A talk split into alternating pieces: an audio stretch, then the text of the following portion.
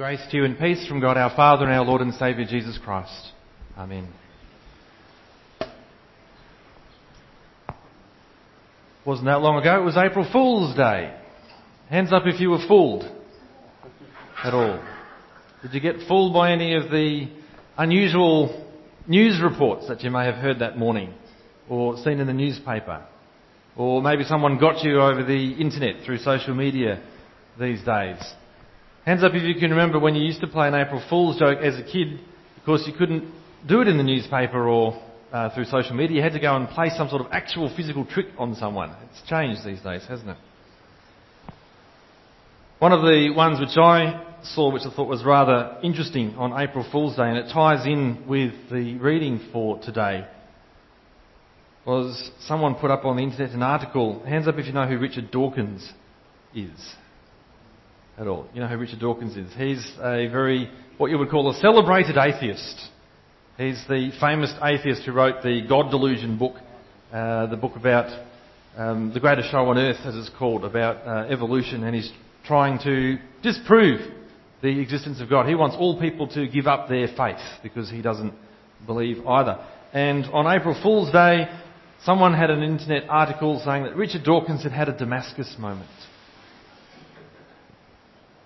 Just like Paul or Saul in our first reading for the day. So this article was put out in the news that Richard Dawkins had seen Jesus and now believes. Now the reason I've picked that up is of course because for a lot of people, a lot of Christians, we are very, very tempted to think that would never happen. We are very, very tempted to think when we see and we hear someone like Richard Dawkins and we read his writings that this guy will never believe. And so what do we say? We say it's hopeless. He's a hopeless case. He is beyond salvation. And it's interesting that they picked April Fool's Day to do this. And of course, Richard Dawkins hasn't had a Damascus moment, at least he hasn't claimed to have had one. He was very quick to debunk this news report. And of course, April Fool's Day, it's appropriate that I think someone did this as a bit of a joke because April Fool's Day is sometimes also called Atheist Day.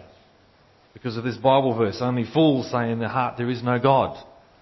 So if you say there is no God, you're a fool, and Atheist Day is therefore April Fool's Day. But when I read this article on April 1st, I knew I was going to be leading the service today, and so I'd done my advanced reading and I knew what the Bible text for the day was, and I thought, oh, Damascus, Saul becomes Paul. And it made me rethink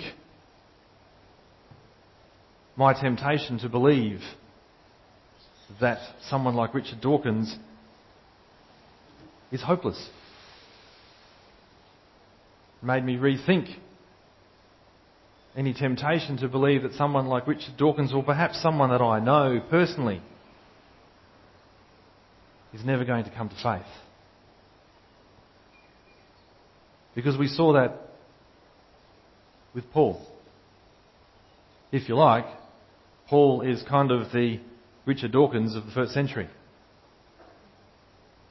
Even though he was a Jew, he wasn't a Christian. He didn't believe Jesus is the Messiah. He would not accept that Jesus is the Son of God. Yet he had heard that message plenty of times, no doubt.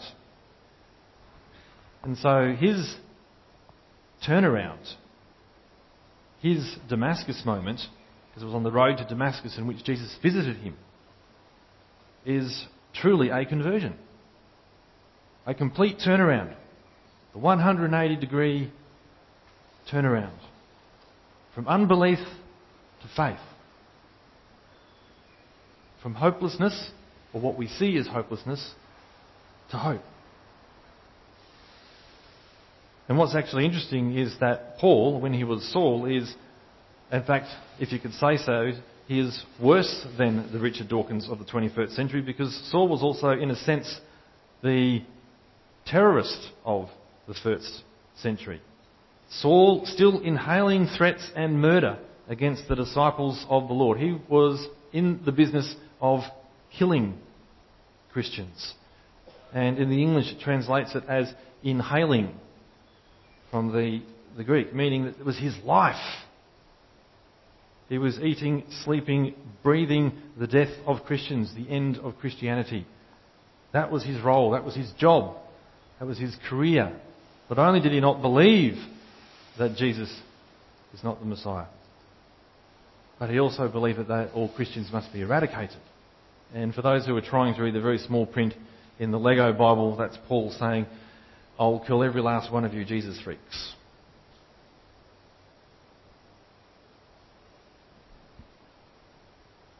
Would you call Saul a hopeless case? Has heard the message, doesn't believe it, is antagonistic to the point of violence and death against Christians. Isn't that happening today, too? Would you call Saul a hopeless case? Is there someone that you know who you would call a lost cause? And not necessarily a celebrity. A friend family member, child? Are you tempted to think that the only time that you're going to see this person in church, this was a temptation I had uh, early in my ministry when I visited someone who was on our membership list at church and he hadn't been to church for a very, very long time and I went out to see and from what he said, I was very tempted to say, you know, the only time I think you're going to come back to church is when you're in the box. You ever tempted to think of that about someone because you think they're a lost cause? You've shared the message with them. Someone else has shared the message with them. They know it. They know what you believe. But they ignore it. But do you also believe that God turned Saul around? Do you believe that? Then do you believe that God can turn that person around that you're thinking of. That family member, that friend who is antagonistic even towards you because of your faith, because you dare to say, Jesus is Lord. So our Bible reading today reminds us that no one is beyond salvation. There is no such thing as a hopeless cause when it comes to people. While there is life, there is always a chance. There is always an opportunity. There is always time for grace. Maybe they will have a Damascus moment. So perhaps we should be praying for our loved ones and our friends that somehow it is revealed to them so that they know so they come to see. It does happen. Maybe that person needs to hear it again from you. Despite the temptation to give up. Because we think they're not going to listen. I could send them an email, they'll just block me. I could do, I could talk to them. They'll just say, no, I don't want to hear about it. Perhaps to some degree, our temptation to not share with someone who we know is antagonistic towards our message leads us also to then not be so kind and loving toward them. Perhaps they will see because of our actions, if not our words. Perhaps they will see because of our prayers. But perhaps they do also need to hear it from someone else. Sometimes the reality is, particularly with family, you could be sharing your faith with your children for years and years and years, and you think it's not working, it's not working. Then they meet someone else,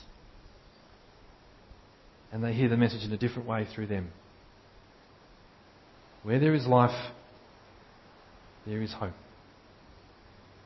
We see that in Saul becoming Paul, person with a complete turnaround. He, had, he knew what he was doing in life. He had direction. And so Paul's conversion is an archetype of our own. Paul, when he was Saul, thought he had the world worked out. He knew what life was about, he knew what his career was. But it changed completely. And God set him on a completely different path. Sometimes the best witness that we can give is that our lives are on a completely different path to where they would be if God hadn't found us. From the moment that God found us, whether it was as an infant or whether later in life, we have followed a different path than what we would have. And who knows what God might do through us as a result. Paul was on the road to Damascus with letters, letters of death. He had warrants, if you like, for the execution of Christians that he could find. He experiences the grace of God on the road to Damascus, and his letters of death become letters of life. And we read them in the New Testament.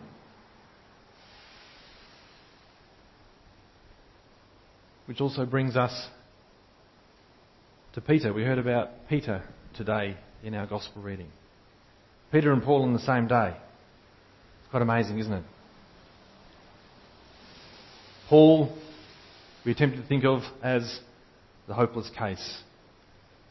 Peter, we attempted to think of as the hopeless disciple. The one who very often puts his foot in it, in his mouth that is.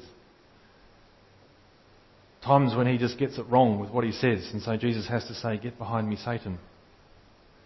Or Peter, bold as anything until the swords come out and the accusations.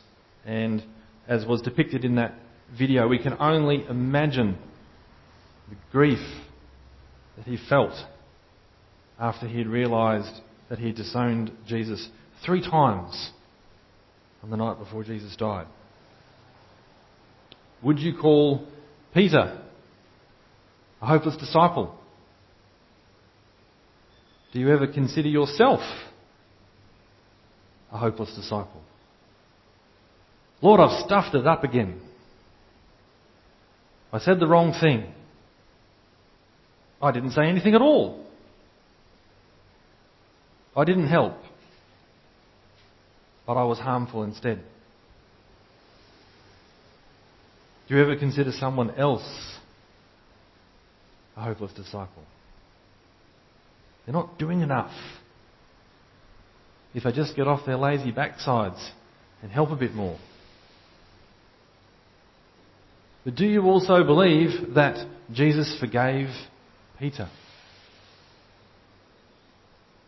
Jesus forgave Peter the very act of denial. We read in the Gospels the third time when Peter disowns Jesus, he turns around and he sees Jesus, and Jesus looks at him. And what does Jesus do? Doesn't he get angry? Doesn't he turn around and say, Right, you, and do anything? He goes and dies for Peter's sin of denial so that Peter could be forgiven. And as we heard in our gospel reading through, asking him three times, Jesus, uh, Peter, do you love me more than these? And Peter's honest response, yes, Lord. Peter is forgiven. Peter is reinstated. So if you believe that, so if you believe that God can turn Peter around, if God can forgive Peter, then surely you can believe he can forgive you. And that He can restore you to being a disciple. So Peter's restoration is an archetype of our own. That's why these are wonderful stories. That's why they're on this particular Sunday in the church year after Easter. Because we're celebrating the resurrection, we're celebrating forgiveness, we're celebrating salvation, and we're also celebrating our restoration our conversion, our turning into something else because of what Jesus does. From failure to forgiven. From being afraid to being courageous. From being unwilling to being spirited. And as you can see, I've got a capital S there for spirited because we're spirited because of the power of the Holy Spirit. From being unable to being gifted for service. For some reason it's not there at the bottom. From being weak to being strong in the Lord. That's the grace of God. That's the way that He works. That truly is love. A love that will turn a person who is a terrorist and an atheist into the apostle for the Gentiles. A person that can forgive someone who denies his very lordship into someone who will gladly suffer death, they never do it again. And that did happen to Peter according to tradition, that he ended up being crucified also for his faith.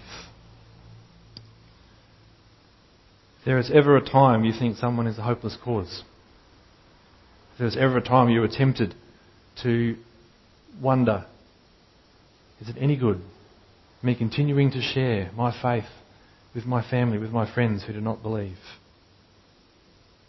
No one is beyond salvation. There is always hope.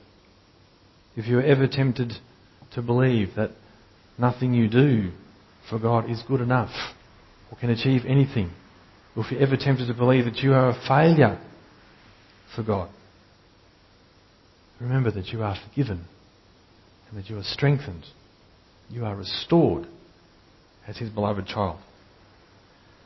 And the peace of God, which passes all human understanding, keep our hearts and minds in Christ Jesus now and forever.